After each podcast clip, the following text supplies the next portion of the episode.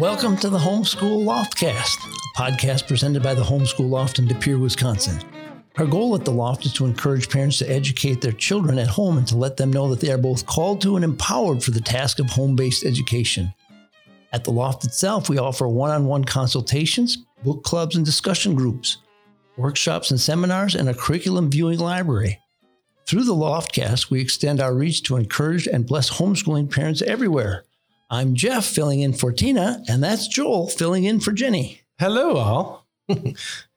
today, we've got a special guest in our studio today, and this gentleman is going to clarify a lot of questions that some of us may have when a spouse says no, right? When a spouse is just not on board with the whole homeschooling thought process.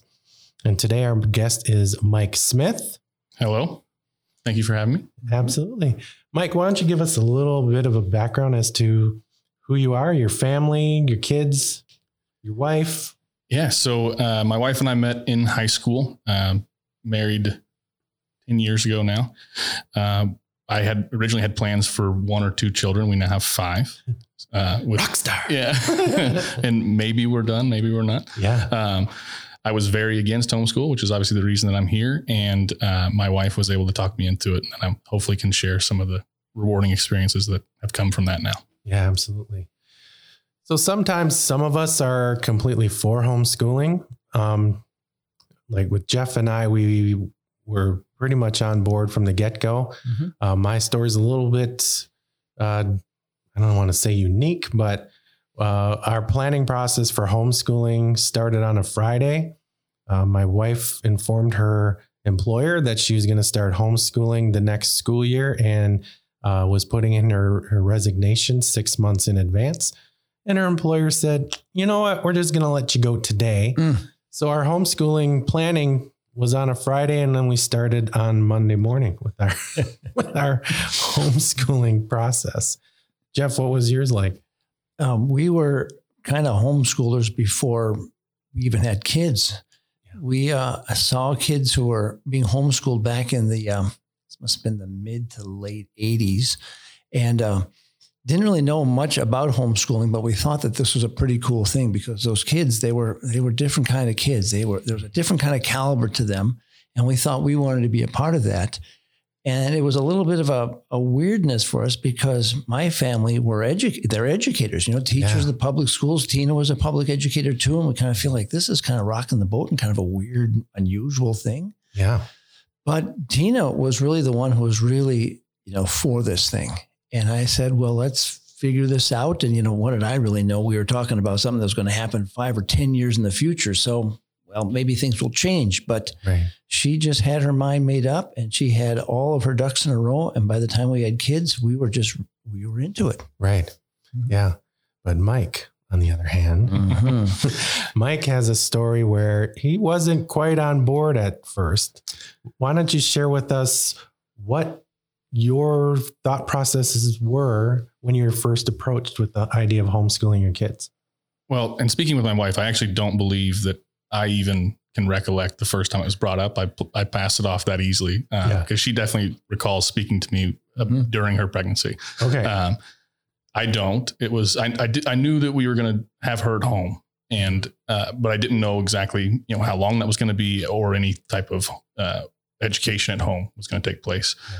So it was probably again around the time that my my kids, my first son, uh, started walking, is when my wife really decided this is really I'm going to start putting stuff up in the schoolroom. We're going to build bookshelves. We're going to put letters up and we're going to, he's going to be recognizing colors and stuff. It yeah. really went way, way what I would consider now overboard right. for that age group, obviously. Yeah. And the conversations increased. And, and again, I really did not spend much time thinking about it. It was really for me, no, you know, I went to public school. There's all the conversations about, I want my kid to have his friends at school. I want my kid to learn the things. I want him to finish class and go to basketball practice and all that stuff, just like I did. Right. And that was a big part of it. So for me, it just, I didn't engage in those conversations yeah. until time started to pass. And so you wanted of, your children to experience school the way you experienced it, right? Yes. Yeah. Despite the fact that I never enjoyed school. so So uh, you you'll tell us what your main concerns were, but it sounds like it was kind of a, a, social kind of thing you were concerned about. It wasn't necessarily an academic thing you were concerned about. It was how they're going to fit into the the kid thing, the the society around them, or something. Very much because even for me, I obviously learned a lot in school. Everybody does. But my love of learning, the, the things that I pursued further outside of the classroom were things that I, I pursued on my own. And so, you know, my interests were not changed by what I learned in school, and they were definitely not led by what I learned in school. Mm-hmm. And so, on the academic side, and I wasn't, as I got older, I took that to the detriment of my grades. it was oftentimes where I should have been paying attention in class, but I was more concerned with focusing or learning what I wanted to learn rather than what was being taught to me. Right. So the academic side did not bother me as much, but I did have great friendships in school. Mm-hmm. Um, again, I, I, didn't play sports all through high school, but I played through junior high and still loved sports, still did basketball tournaments and things like that. But the more that social aspect, absolutely. Yeah. Now, before your wife even mentioned homeschooling, did you have any preconceived notions about people who homeschool their kids or, or did you have any friends or family who ex- who educated their kids at home? Yes. So I had a few families that I knew um, that had homeschooled, and we, I grew up in a very rural area, so the the sample size for anything is very small. Right. But in those cases, I didn't really associate with them. Again, I was I was the group of friends that I had, the group of friends that I went to school with. Mm-hmm. So they were always, you know, from a distance, a little bit different, you know, weren't in my peer group or my friend group. And so I just didn't view them as um, again, they weren't associates of mine. So I didn't right. see them and say, this is the example of homeschool that I would use. Right. Different circles that you yeah. ran. Yeah. Different circles. And, and, you know, for example, I went to church um, with a, a, family that homeschooled and the kids were fantastic. I, I knew them and, and they were, they were fun. We had great conversations and they were part of basketball tournaments and stuff too. But, um, even things like wearing an ACDC t-shirt, they were very strict on things like that. So I got a lecture one day at church where I was like, oh, these crazy people. you know what I mean? So then that yeah. put a bad taste in my mouth. Right. And so then when my wife would bring up homeschool, that's what I perceived it to be a little bit was okay. somewhat socially awkward. Not the kids yeah. as much as, you know, that you have to be a really strict parent to want to homeschool yeah. your kids. Right. And I'm not a super strict parent. Yes. were you strict, Jeff? No, more of a Pink Floyd guy though. Okay, yeah, my dad's the ACDC fan. Yeah. I, I, decided not to purposely wear the uh, Led Zeppelin shirt to, to school. They might have more questions about the uh, fallen angel on the shirt. So true that. right, right, right, so then your wife came to you and said, "I really think I want to educate our kids at home," and you said, "Nope." Yeah, I didn't even entertain the conversation. Our first probably dozen conversations about it. Yeah, as just we don't do that. That's yeah. not what we're gonna do. That's not yeah. what I didn't do that. Mm-hmm. You didn't do that. No one I knew closely did that. It's right. just not. It wasn't entertained at all. Yeah. Was there a fear about it, or just this is the way I want our kids raised, and that's how it's going to happen? No, without sounding too inflammatory, it's yeah. it's the indoctrination, right? It's that everybody does it. Right. So only the people who you know are outside of that group do it and the weird are, ones do it. Right. And so it's it, it wasn't something that was just it's not entertained. No one i knew yeah. or was close with did it. So why right. in the world would we do that? Exactly. Yeah. What at what point did your wife start really saying i'm taking this seriously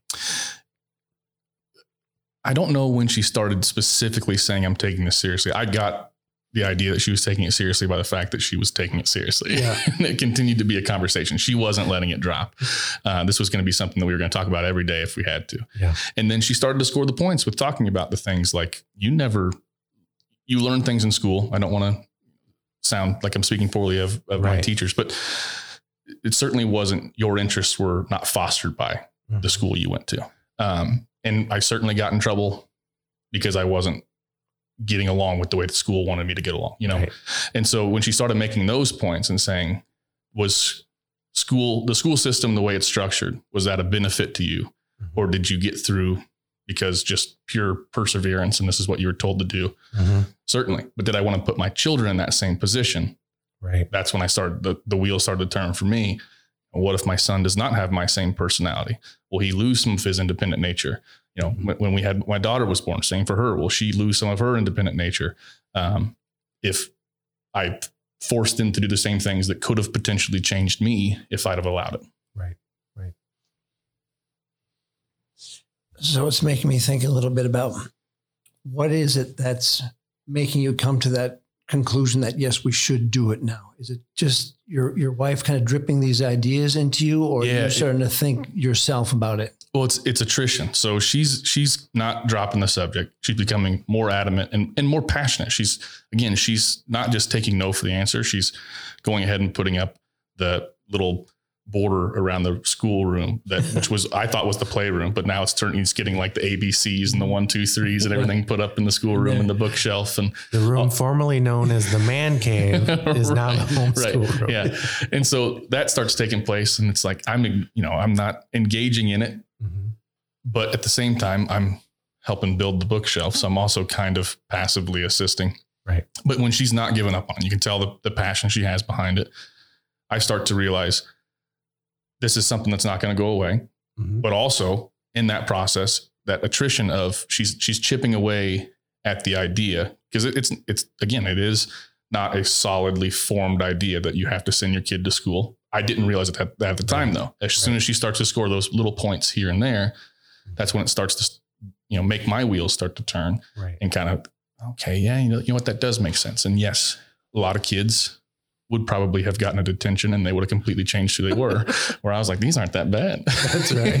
you know but what would that do to my kid you know Yeah. my son's got much more of my wife's personality and i think that if if he were to get in trouble because he disagreed on the meaning of a book with Mhm. a teacher Right. that may change his entire philosophy about everything True. and and so those little things started to happen and it really made me go yeah let's let's start looking at this but i specifically said let's do preschool kindergarten and that was kind of my you'll see that this isn't as good it's not going to be as much fun for you and then things started to change as we got into it So you allowed a trial period. yes Yeah.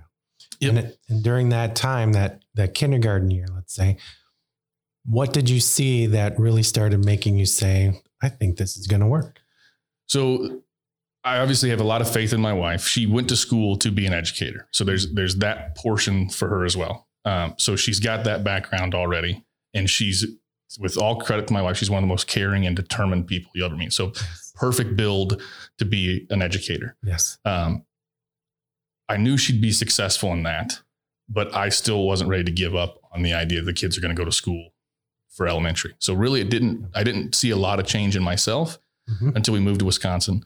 Wisconsin, I believe, has a rule, and this might have been a, a sales job by my wife. I've never looked it up, but I believe, at least in our area, um, you needed to um, go to kindergarten in order to go to first grade. So you have to have the kindergarten uh, kindergarten class to get to the first grade. So then I was like, all right, well, first grade, fine, Right. we'll, we'll do kindergarten. I'm not going to change that now. Mhm.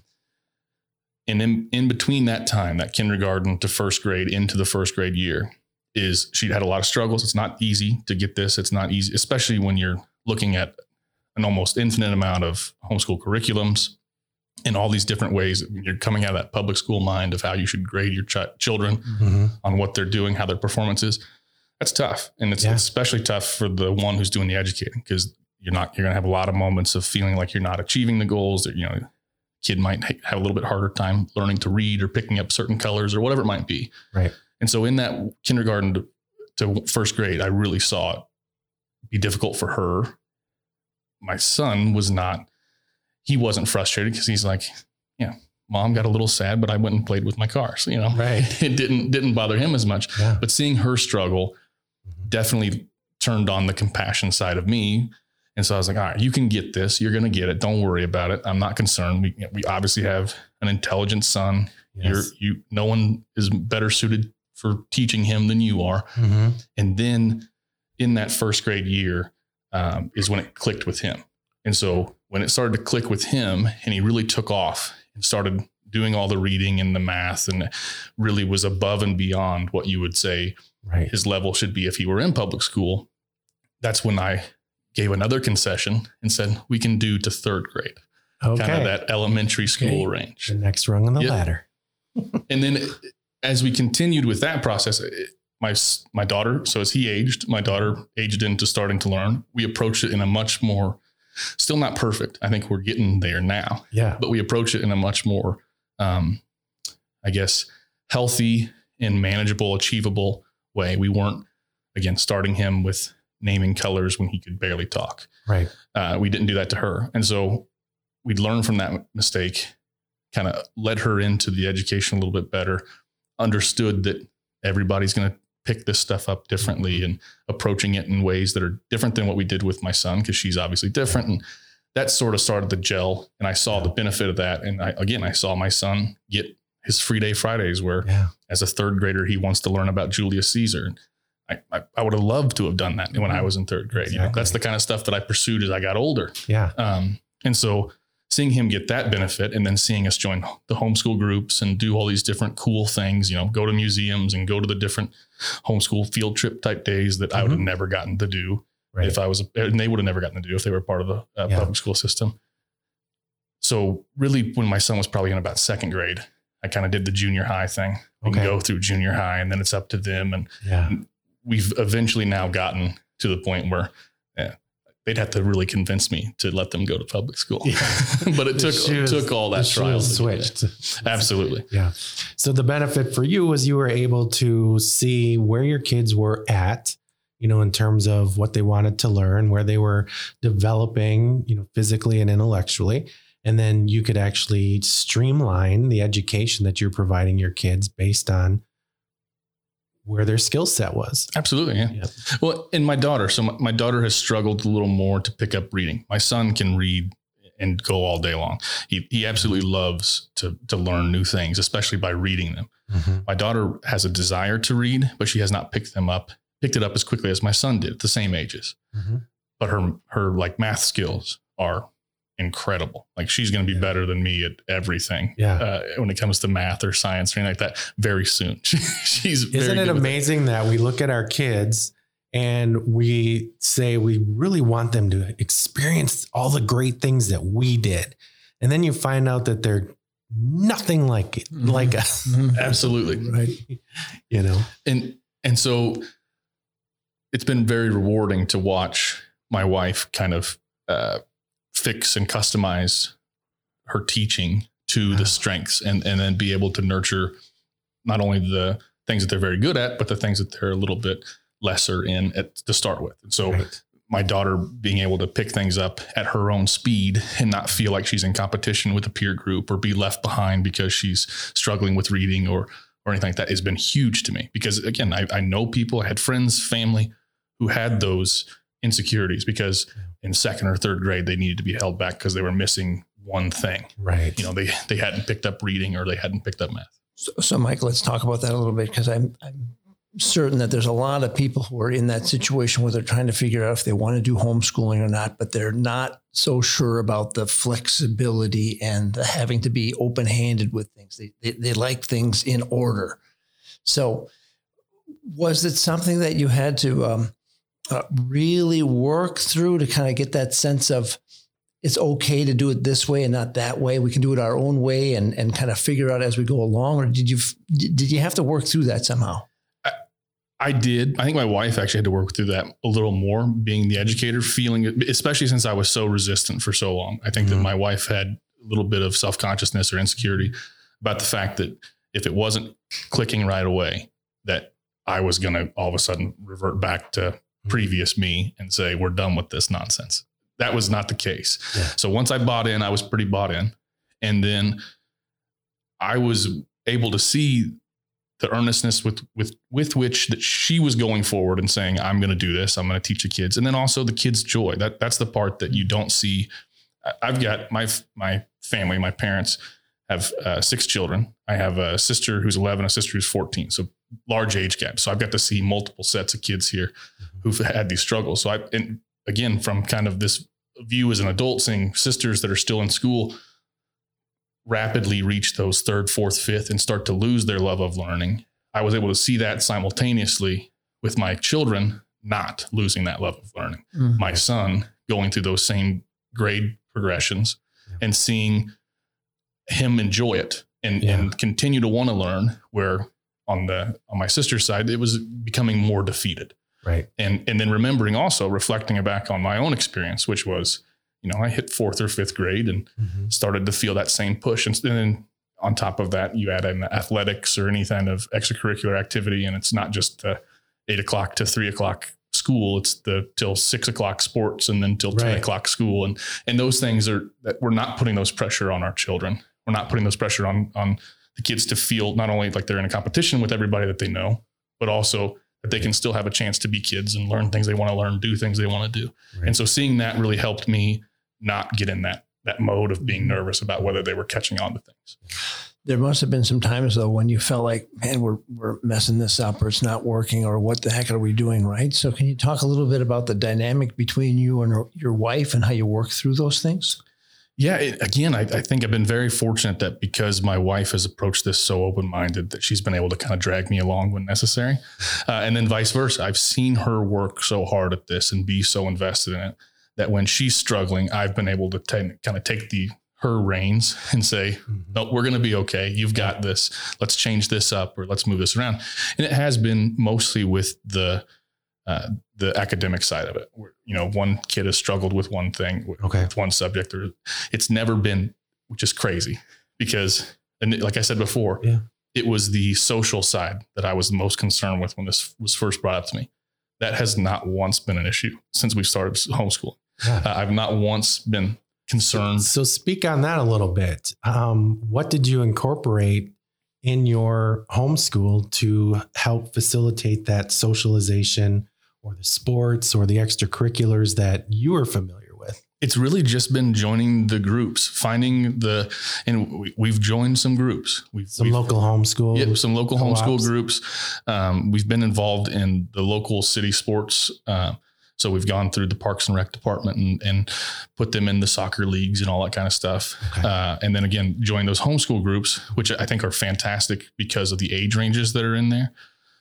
You know, you've got a 14 year old group of 14 year old kids that are playing alongside the eight and nine year old kids and teaching Yeah. them to play Right. baseball or kickball or whatever it might be. That's been fantastic.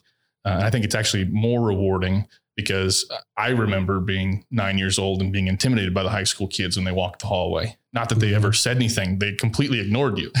but just True. being, being like, "Oh, the big kids are here." You know, my kids don't have that fear whatsoever, which is going to do very well for them as they get older. They're not going to be intimidated because someone's you know senior to them in age uh, when they go into a workplace. Uh, yeah, your kids come to the the ballpark with other kids of different ages, and they're all basically, we are here together. We are all kids in this group, and you know, it doesn't matter about about uh, grade levels or anything No. else. No, and we went to a, uh homeschool group event where we had a, a local police canine dog was there, and they were doing a mm-hmm. demonstration.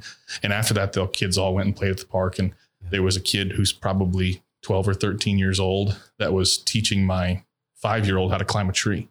You know, like, and that's great. yeah, I'm not climbing a tree. right. So it's great that and my five year old's not intimidated by the 12 year old. The 12 year old's not, mm-hmm. and then also the 12 year old, it has a rounded enough personality that he's not looking at the five year old and saying, I'm not messing with this five year old. He's not my little brother. I don't want to have Right. to deal with him. He's out there showing them and helping them up to the first branch. And, you know, it, it's very rewarding to see those things. And so that, that has really been on the socialization side, that's been great. But also, we've been do, we've done a lot with volunteerism. So my kids help a, a local woman in town. Um, she cleans like the library gardens and fixes the library library gardens and the uh, Parks and Rec department, the community center gardens. Sure. So my kids are out doing that stuff. They're going to the secondhand store with her and helping volunteer and clean there. So they're around you know, people who are senior citizens who are doing that kind of volunteerism. They're out in the public helping with the guard. So people are stopping by and saying hi. They have zero fear. Like there's no um, fear of talking to adults, Yes. which I, I didn't have much of. But again, I was the oldest grandson. I was the only Mhm. grandson on one side of the family. So I was being taken everywhere right. where I have a couple sisters that have some pretty real anxiety when it comes to talking to people they don't know.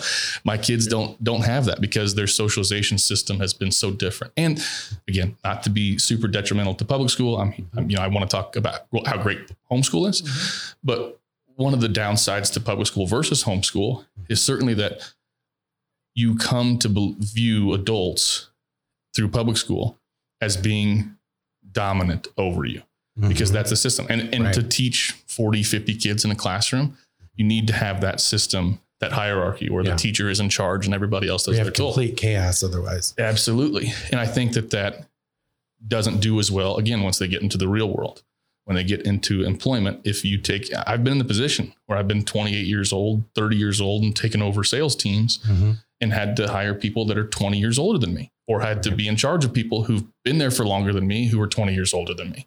And if I took that from a perspective of, well, they're older than me, they must know more than me, then I would have been very bad at those jobs. Right. And so for my kids, I look at it the same way. I don't want my children to step away from a job or fail at a job or fail at a project, fail at, you know, I successfully ran for mayor. Yes. If I'd have done, if I'd have just listened to the people who were older than me and who'd been there longer than me telling me no, we wouldn't have fixed the budget. Yes. so it, it's one of those things where I want my children to, in every aspect of their life, not have those fears. And I think that we are well onto our on, on the way to that with what we're doing for the socialization now. So again, socialization has not come up as a concern this entire time.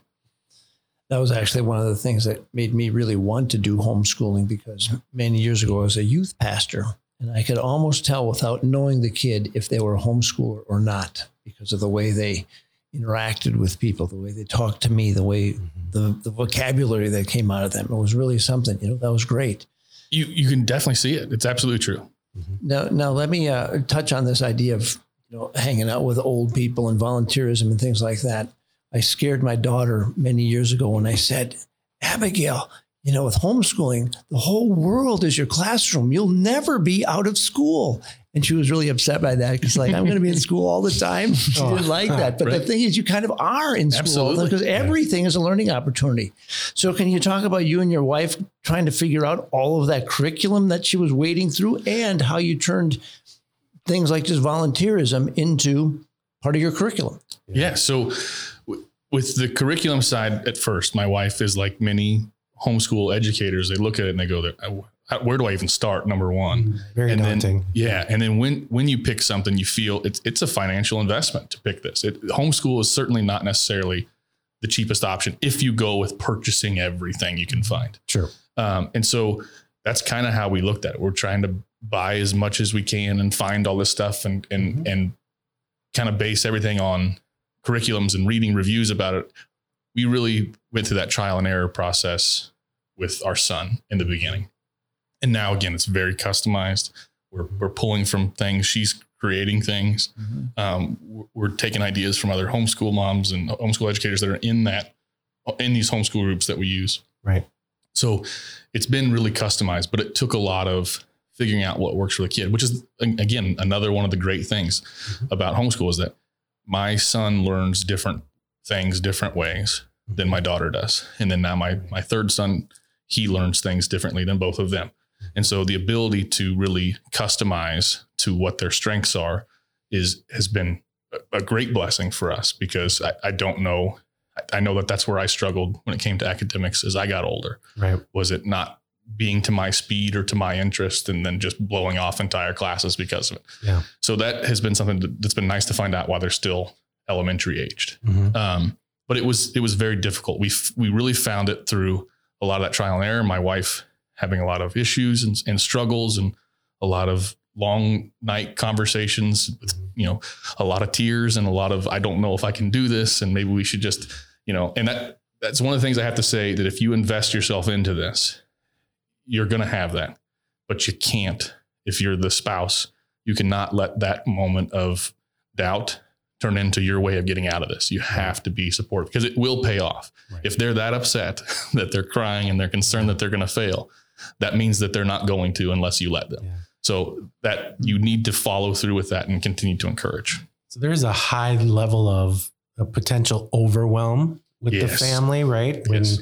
you know the the, the uh, parent that does the majority of the teaching starts doubting, you know, their ability to teach. I remember the day Jenny told me I have no idea what I'm going to do for chemistry and physics and all these other things, and it was a very daunting conversation. So, as dads, right? Um, the three of us, we also work outside of the home. So a lot of our our time and energy is is spent on our jobs.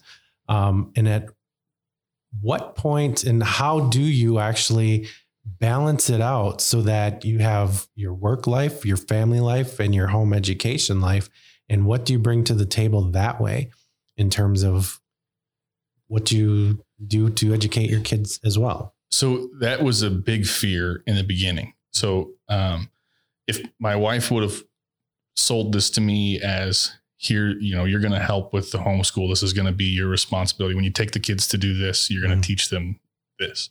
Um, that would have not, that would have told, sold me against it because I, I, daddy says no. Yeah. Yeah. I, if I'm going to be doing some, I'll happily have a kid assist me with a project, but yes generally speaking, that project is going to be, can you hand me the drill? Yeah. You know, that, that was kind Come of. Come on, kids, it's grass cutting class. exactly. That was the kind of level that I wanted to be at. Uh, that has also obviously transformed um, because and as, as their interests change, again, I'm absolutely a nerd for all the historical stuff. So like when my son, I don't even remember how they got there. Again, I, I I'm not super involved with the day to day but they come and tell me about what they're learning and we'll do different things. My wife, if there's a shared interest. So like when my son got interested in uh, Rome and Julius Caesar, I love that stuff. And so my wife created a, a, computer version of Jeopardy, and we we put that up on the TV and we played Jeopardy. You know, that that kind of stuff I get very involved in because it's a shared interest. But if it's outside the shared interest, it's really I don't have a lot of involvement with it. When, she has struggles here and there, I again, I'm there for the encouragement. There's been times where my son, um, I think, might have been a, it was a while ago, so you know, even maybe two years ago, uh, he was struggling a little bit with long division, mm-hmm. and so I got involved just from my wife being stressed out. Here's how I do it. This is not how the book says to do it. Right. This is not what the YouTube videos say how to do it. Yeah. But we're getting the same answer. So th- if this works, because we, my son and I think a lot alike. Mm-hmm. So if this works for you, this is what worked for me. And so I'll, I'll jump in on moments like that. But as far as truly carrying a class, I probably won't until they're at that really classic literature stage, which is mm-hmm. what I'm absolutely love. So when we get to that point, I'm happy to sit down and talk about the sun also rises, you know, right. but I, am not going to get super involved now. With that said, or I, while, while in the beginning I was saying I don't want to be involved with taking my kids somewhere, it absolutely turned into that, but not because of me. So my son my oldest son was very obsessed with fishing. Mm-hmm. I, I, bring that one up. This is the, my big story about how I almost unwittingly was homeschooling my child while fishing. I was mostly untangling his knots that he'd yeah. gotten stuffed. But while that was happening, he'd learned about the ecosystem of a pond or of a lake. Yeah. And so I'm sitting there nodding along and correcting something, not even paying attention. Again, I'm just untying a knot, the 50th knot in the last half hour. Yep. And then I realized we are homeschooling. This is him learning about what's happening. No different. Sure. This would be no different if we were homeschooling or if he was in public school. He would still have learned this, been so interested that he wanted to talk about it. Yeah. The biggest difference is because he's homeschooled and that love of learning has not faded a bit. Right. He still wants to talk about it. He's not using fishing the same way I did as a teenager, which was to get away and not have to think about anything. True. He's enjoying the fishing from the aspect of being able to, I know what's happening inside of this body of water. Yeah. I want to talk about it and I want to catch some fish. Yeah. Where again, myself, I like, I don't anymore as much with five children. It's hard, mm-hmm. but I used to love to hunt and to fish and all those things. I did it to be away from thought, not be thinking right. about more education or, or, or what I was struggling with in school or work or any of those things. Yeah. And so that love of learning still being there is mm-hmm. great. I think this brings up an, an idea though that you can help for those people who are still doubting. Well, what if I don't care about this, that, or the other thing? And eventually I'm going to grow up and have to get into the real world. So, how do you find that balance between doing what the kid really wants to do and what you want to do and what maybe really needs to be done? It, it's a, it's finding that that shared love of things. So the, my son and I have a lot in common. Um, my my first well, all the kids and I share certain things, but my f- oldest son and I have a lot in common as far as the way we think things. Mm-hmm. But there are certain things that I really really love that he's not as much into. Mm-hmm. He's gotten more into it, but I like on Sundays. I absolutely love to sit down in the afternoon and watch a football game, right? Yep. My son is very, very, very analytical, much more analytical than I am.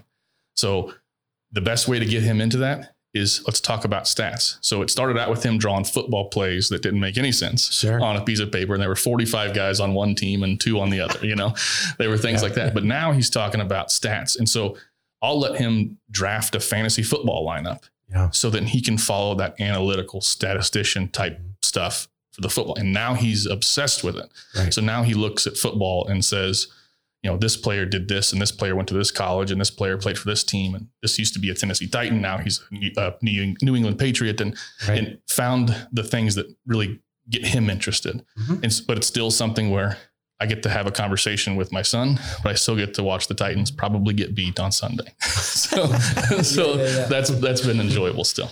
So do you find that his stats are turning into something that's um, um, quote unquote a marketable skill or something? Absolutely. I, well, I think anything. So obviously, there's a lot of space in the employment world for anything analytical. And if that's where his interests lie, I'm happy to feed into that Okay. because he's going to be able to find something, even if it's anything from the marketing side. It's got a lot of analytics involved, right? And then you go into computer programming, there's tons of analytics involved in that. And, and just having an analytic mind can make you a, a really good, you know, VP of finance or something like that.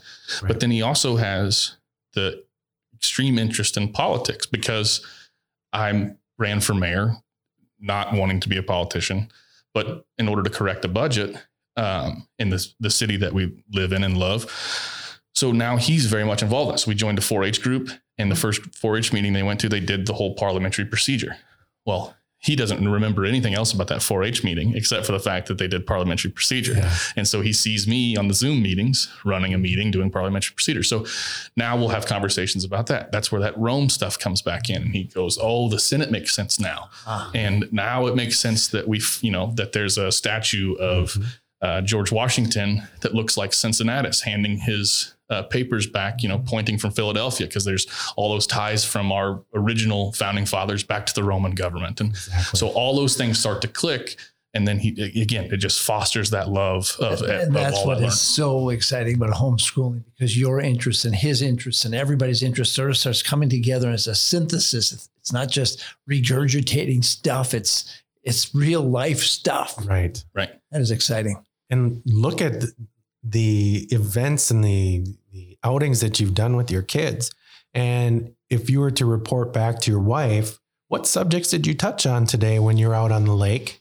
You know, you can say, we talked natural science. We actually could consider this a, a gym class of sorts. Right. You know, we're out and experiencing nature. There's five other things that can be put on their transcript just from fishing on the lake. Absolutely. And, and it doesn't feel, again, because that, that love of learning, that pursuit of more education has not been a negative to him. Mm-hmm. He doesn't view any of those conversations as, you know, boring or con- a continuation of the class he's trying to get out of his mind. You know, Right. it, it's still, he had a great day fishing with dad Yeah. or he had a great day, whatever. you Yeah. know. And even though he continued to learn and ask more questions and do all that, which is again, my dad bracket races, drag races, Sure. and the I, I tell the joke now uh, as an adult that homeschools. I tell that it was always fun as I got older. We'd be on the way to the racetrack, and my dad would spend the hour and a half drive lecturing me about the the paper that got sent home from the school that I didn't show up to class, you know, or that I, you know, that. So the first half of the race was that. The next half, when we actually got to the racetrack, Mhm. not knowing it now, but being a homeschooled, or not knowing it then, but being a homeschool dad now, the point of bracket racing is to dial your car in to what you think it's going to run on the eighth mile. So your elapsed time. Yeah. So before you race, you pick what you're going to run. So that's all kinds of mathematics, figuring out trap That's right. times and all that. So the entire time that I'm dialing the car in, I'm taking years worth of data Yeah. that the car is run at this time, this temperature, this humidity, this altitude pressure. And then- statistics in Yeah. there. You've got exactly. math in there. and I'm boiling it down to what I think the car is going to run based on historical data, putting writing that number on the window, and then seeing if Dad can go run that. Right. And then you know, th- there's times where he let off because he was way ahead, or different things like that that you're figuring in. Well, he let off at this point, so how many mile per hour did that equal to? Mm-hmm. And it's, but I never viewed that as as math and education because I wanted to get as far away from that lecture and the fact that I'd gotten in trouble that week at school Yeah. as possible. My son will see that and do the, the exact same thing and apply the the things that he's learned, applied the ed- education, and be able to use it. I think even better than I was, and be able to use it more fulfillingly because right. he's not trying to get himself as far away from those things as possible. Exactly. So tell us, it, this sounds like a question to wrap it all up with, but I don't necessarily mean that. Sure. But tell me now, as you've been, um, you're, you're into homeschooling now, you're a, a true believer what would you like to say to people who are kind of on that edge, saying, "I don't know about this"? What What would you tell them to, to face? What What would you ask them to do? I think first, for the people who are have the calling or feel like they're they're being called to do it, uh, do it. Because if you if you have that feeling, it's not for everybody. There's certainly people who would be better suited not if and it, it's typically the people who don't feel that calling if you're not feeling called to it i'm not telling everybody you should homeschool that the public school system is broken it's emergency get out mm-hmm. i'm saying that for the people who feel as though they can do it and are feeling called to it please do it right because if you have that feeling inside you that passion you are absolutely the best person in the whole world to teach your children on the other side of that if you're the spouse who's hesitant if your spouse is telling you that they feel this passion, that they feel like they're being called to do it, you need to listen to that because again, mm-hmm. who in the world would you rather educate your children right than the person who you chose to have children with and who is telling you I want to educate these children. And I, to me that's really looking back and again, I know it's not that simple. Right. For me it was not that simple. But looking back, I feel like what in the world did I ever argue about this for? This yeah. is absolutely what we should have been doing I, I never should have doubted this. And, uh, you know, I don't regret doubting it because I think it led us to this place where hopefully I can help a lot of other people who are having those same questions. Right. But it, it certainly is something that I, I, I'd say that I was dead wrong about, yeah. which is, I'll admit there's not many of those things, right. but there's certainly this one I was, I was absolutely wrong. And the beauty is that you had a wife who was an educator just with inside of her was is what she's called to do is to educate. Um, and then you gave her the the latitude to say, take the first year and let's see how it goes. You know, that's good advice for any of the listeners out there who may have a spouse that's just an absolute no on homeschooling. Start with, let me show you what it's like to teach them how to read you know and if we like that maybe we'll take another step. Or let's work on just math so you can see how it works out with the kids. You know it's it's a compromise right? You know as we do as spouses we there are a lot of times we do have to compromise somehow some way. And, and also understand that if there's a lag between what you see the your child's peer group learning versus mm-hmm. what your child is learning that that's not a bad thing no especially in the very beginning it's not a, it's not a uh, a discredit to what your spouse is doing. Right. It, it actually may be very good that your spouse is the one doing this mm-hmm. because imagine that they were lagging behind or struggling in public school. Mm-hmm. Um, psychologists typically believe uh, that your self confidence is built by the time you're five years old. Right. That the majority, not, not all of it, but the majority of your self confidence is built by the time you're five years old. Mm-hmm. If you are in the bottom percent of your class and you're trying to learn how to read, what do you think that's going to do to your overall self confidence? Right. And if you're at home and you're not looking at a peer group who is learning faster than you, your self confidence is going to be a lot higher than if you were in a peer group and everybody else and the teachers got everybody else is learning it, but the teachers got to spend more time with you and you feel the eyeballs on you and the heat that comes from all of that. You know, yeah. that's going to do a lot of damage to you. Right. And I was fortunate to not have that, but certainly I can't say that for all my children. Uh, and it might not be at five years old. It could be at 10 years old or 14. You know, they, there are moments where you're not everybody learns the same way.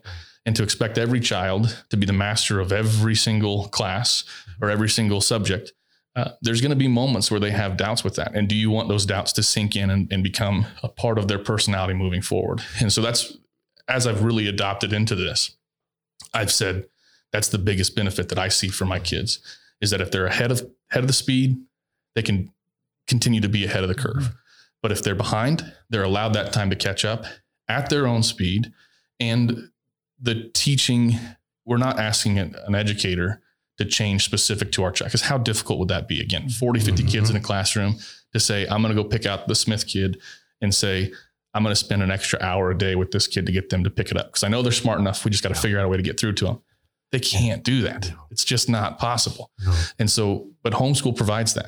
So, what, regardless of what end of the spectrum that you think your child is on how, how fast they grasp, and it's, it varies per subject. Like I said, with my kids, it varies per subject on how quickly they grasp it. But if they're grasping things very quickly, they get to continue to move on, and they're not held back by the middle of the class. Right. And if they're struggling, they're not left behind by the middle of the class. And that's huge. I think that's absolutely huge. And listeners, you've heard this time and time again on this show with Jenny and Tina. They they repeat it pretty much on every episode. Grades are for meat, not for kids. Right. And that's one of the things we do try to promote extensively in this homeschool movement is we just stop with the grades. We start educating our kids based on what they're willing and able to learn at that time in their life. Yes, I, I have a, a, had a conversation with a very close friend of mine from school. Um, I haven't seen him in years, but uh, I still reach out as much as I, I can.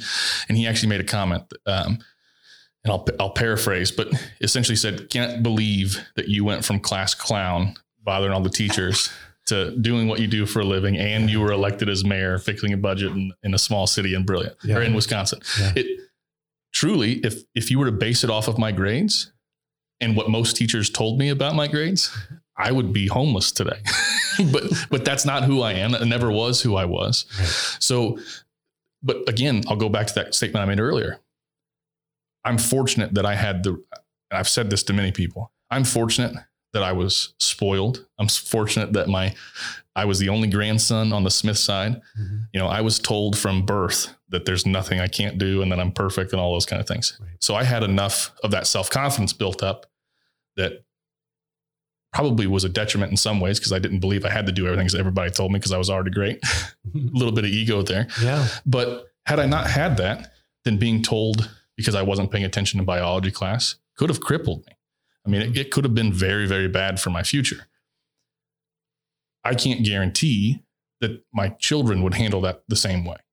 And I can't guarantee that anybody's child being told because they're not grasping something as quickly or that they're they've already grasped it, they're moved past it, and now they're causing trouble because they're bored Right. if they get told you're going to be a failure, you're not going to get to college or whatever, that can absolutely cripple somebody. And, Absolutely. and I'm fortunate that I had everything else behind me outside of the school system that told me none of that was true, that I was able to persevere through that and still accomplish the things that I wanted to accomplish. But not everybody has that. And so rather than risking the ability for my children to be successful or to, to not even be successful, but to lead a fulfilled and happy life, I'd rather not put them in that situation where outside influences, outside of this family, outside of my wife and I, outside of the people we associate with and the friends that they have, um, can affect them in a negative way like that. And I, I absolutely believe that if I'd been born to a different family or just simply had different influences, that it could have been very negative for me. Again, a question here for those who are maybe on the edge. There, there's kind of two questions that come out of what you just said. One is you've got the personality that kind of was like, yeah, you've got this reserve of joie de vivre or whatever that Right. says, yes, we can do it. Okay, let's go at it. Okay. And your wife was uh, uh, trained as an educator, you know, the quote unquote real teacher, you Yes. know. Well, what about people who aren't trained as teachers? And what about people who don't have that that depth of you know joy or, or confidence? Let, let's flip it now. People Sure. learn differently, but people teach differently as well. So, what do you say to those people? I don't think I say educator and not teach. I, I slip up and say teacher, but I, I try to purposely say educator frequently because, again, I learned as much, if not more, from the people around me who weren't attempting to teach me anything Yes. than I did from my I- teachers. I, agree with that. And so I don't believe you need to be a teacher to, to educate children. I, I specifically don't believe you need to be a teacher to educate your own children. Um, and the same thing, if you don't have necessarily the confidence to jump, just jump straight into something, you're raising kids. If Mhm. there's anybody in the world who is qualified to teach them anything or to educate them about anything, it is you. Period. Right. There's there's now that's not to say that teachers don't do a great job. That you can go into Sure. a public school system and your kid most of the time is going to turn out okay, Mhm. right? It's, Right. However, if you're shooting for a little bit more than that, or you're wanting to give your kid the best possible opportunity, you as the parent are the one who provides that, or you as the parents are the ones who provide that. Right. And again, it doesn't need to be this sit down and ma- model yourself off the public school system. Mhm. You know, el- eliminate the idea of grades and grade. Again, I don't believe. Looking back on wh- what my experiences were, grades certainly did not encourage or discourage me at any point. Maybe when I was very young, Right. but certainly once I got to fourth or fifth grade, grades were not a determining factor with how happy I was.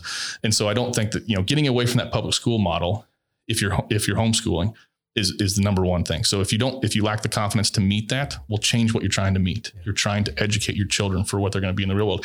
And again, you are having children in the real world. So you have the experience necessary to know how to get a job, Right. how to raise a family. Yep. You know, you have that inside of you already. You're already doing it. Right. So if that's the goal you set, not the goal of make my child valedictorian or whatever that might be, Yeah. but the goal of raising a good adult who can do the things that you're doing, that's then that's all you really need is qualification in my mind. Right. Now we've talked about some common um, issues that parents have in regards to not educating their kids at home, uh, different things that fear people.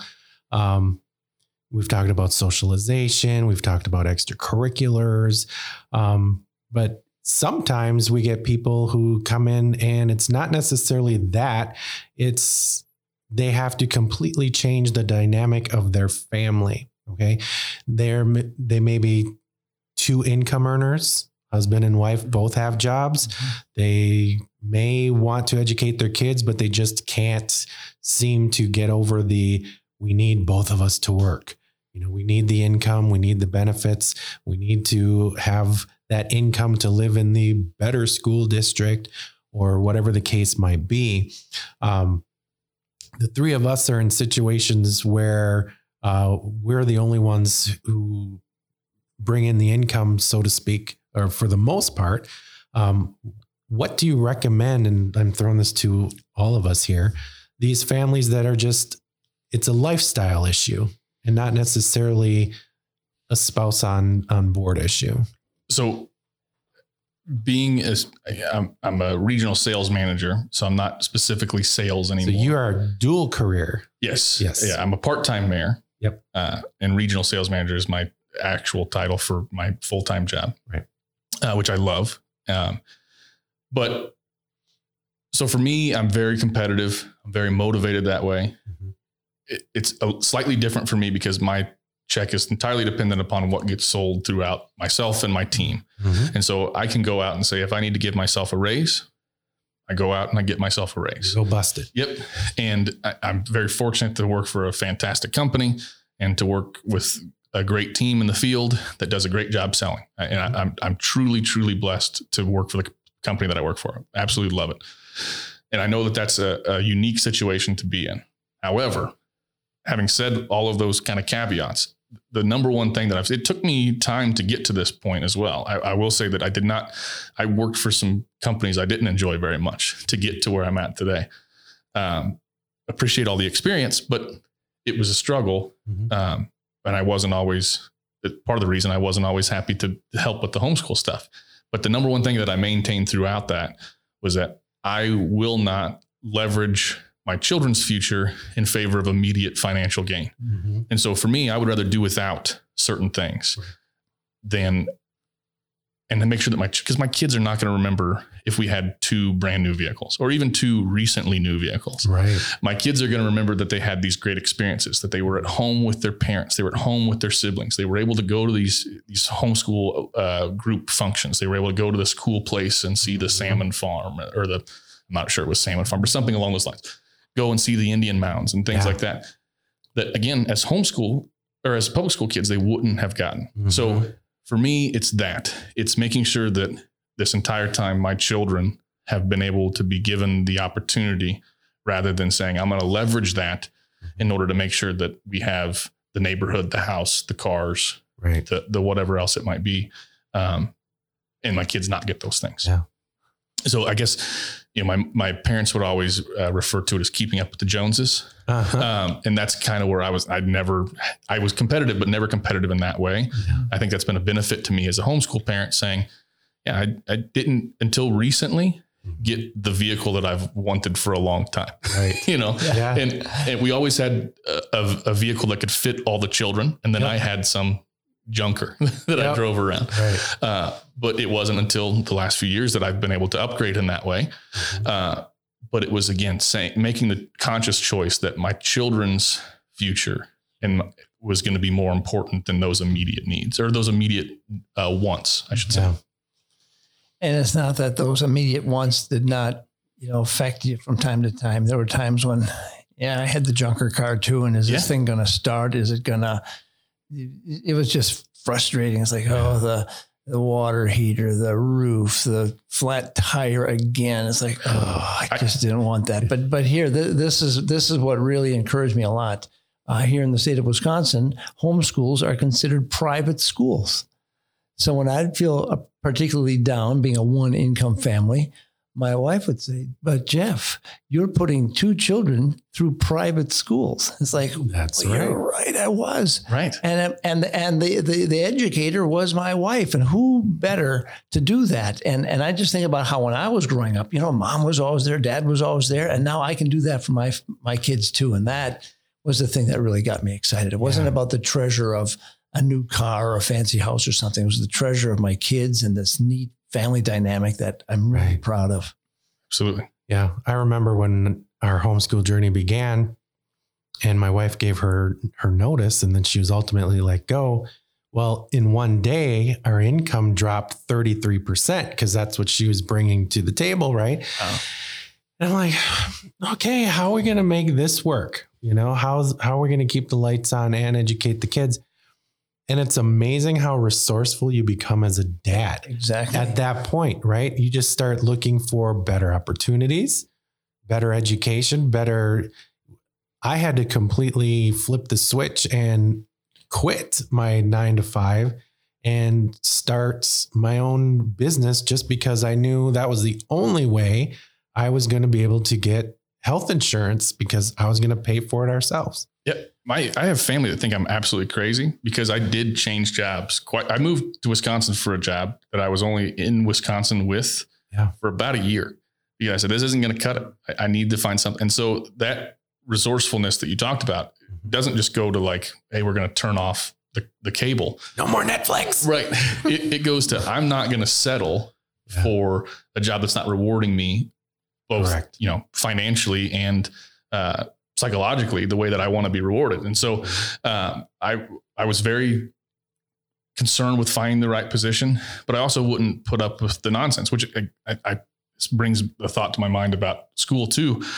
I want my kids to be that way. I don't want my kids to to sit in a job for 30 years that they can't stand. And if if you look at the public school system, I have a sister that's 11 years old. Uh, she wanted to be a teacher until recently because now she's drowning in schoolwork. So she Yes. goes to school from 8 to 3:30 and then she has cheerleading practice and then she works on her homework from 5:30 to 10:30 at night. Yep. And it's absolutely tra- if I had if my children at 25 years old had a job that was telling them you are salaried, you will get no promotion, no raise, Mhm. nothing. You are this is what is required of you every day is to work for 12 hours. Right. I would tell them immediately, find a new job. Do- Don't settle for this. And so it, I take that same philosophy as as the income earner to say, I'm not going to just sit and then say, well, I'm thankful I've got. There's other stuff out there. There's other opportunities as long as you're willing to continue to go out there and get it, and not just sit at ease with something that's putting you at ill at ease. So Exactly. that's the direction that I chose. That seems to be the whole mode that homeschoolers w- walk in. We're resourceful. You can figure things out. If you want to do something, we'll do that for a while. If it doesn't work out, well, okay, now I know something. I'll do that other thing instead. And you're that much more confident with it. I also realized too, you know, when Tina quit her job, it's like, how are we going to do this? Yeah. Well, it's not like I had the most super fantastic job, but you know, we had more money than we thought we needed. You know, True. you know, it's like you know, I th- and I think you know, I, I know there's all kinds of different situations out there, but I think generally we all have more than we think we have. True. And I think if we just kind of get into the reality of what we really have, we Yeah. might find out that we can actually do a lot of things. Yes. it, my wife has been good for me with that. I Okay. because there are times when I think, boy, you know, maybe I do want a boat, Uh-huh. you know, Yeah. and and then uh, and then I'll decide, you know, I know I wouldn't, I don't want a boat because I'm not putting five kids on a boat, you know, and so, Uh-huh. but there's little things like that where I'll get competitive with myself for Uh-huh. a minute. And then I'll realize I'm putting five kids. Like my wife hasn't worked since we got married, basically. You Right. know, it, it, there's a lot to be thankful for and proud. of. It definitely makes you more grounded Right. uh, when when you look at it that way. And th- there's also, without sounding alpha male and all that, there's also a lot of pride that I, at, times when my wife allows me, or when my wife uh, reminds me, and I allow myself to be reminded. There's a lot of pride in the fact that I've been able. We've done this. We're educating our son. My son is my daughter.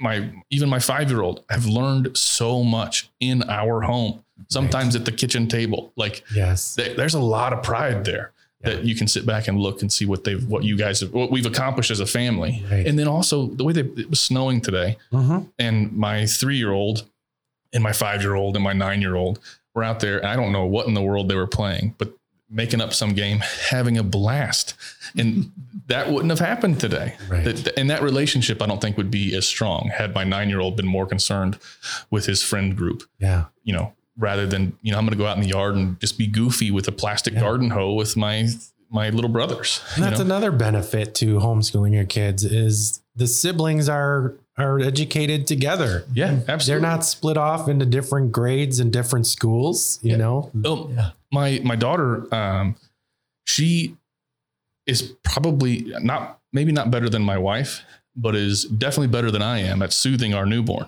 So like Wow. she puts him down for naps more often than I ever have. And Yeah. that was what was happening today as he was, my wife was in the middle of some project and um, they had just finished up school. The kid, the boys went outside to play. And then my newborn and my daughters uh, sat in the chair and she put him down for a nap. Like those are memories she'll have forever. That bond that they're developing right now will be there forever. And again, it's all stuff that would have missed, would have been missed if they were in public school and daycare and all those things. And, and can I really say that my wife, the the extra income that my wife would add to that is more valuable than those things. Well, if I, I can't, I can't say that. Yeah. I, I absolutely cannot. Oh, you, al- you often hear of people. I, I want to I want to go back and have my career, so they go back and they have to put their kid in the daycare. And after all those daycare uh, expenses, they they come out with like twenty bucks at the end of the week or something like that. So it's like th- I- there's a payoff there. Yeah. I have friends whose whose their wife's income is for daycare and insurance. Yeah. And I that would be for me, if I was in their spouse's position, that would be miserable to go to work every day. I actually work Knowing with that a, paying for the daycare. I was working with a family who were going through some financial issues, and the plan that we worked out was one of you is going to quit your job, one of you is going to get rid of the vehicle, and by that you have no more daycare costs. They actually had more money at the end of the month Yeah. By having just one person work. Yeah. Crazy. I know. So, guys, this has been completely game changing. And I thank you both for participating in this discussion. Mm-hmm. I think we're going to change some minds here, I hope, in, in, in the world of home education, getting some spouses on board that may or may not have been before. If you, the listener, need any additional support or just an ear to, to talk to, uh, reach out to us. We're at info at homeschoolloft.com. Uh, you can also check us out on the website, same domain name. Um, and until next time, everyone, thanks so much for being a part of our homeschool world. And we hope that God blesses yours as well. Have a great day.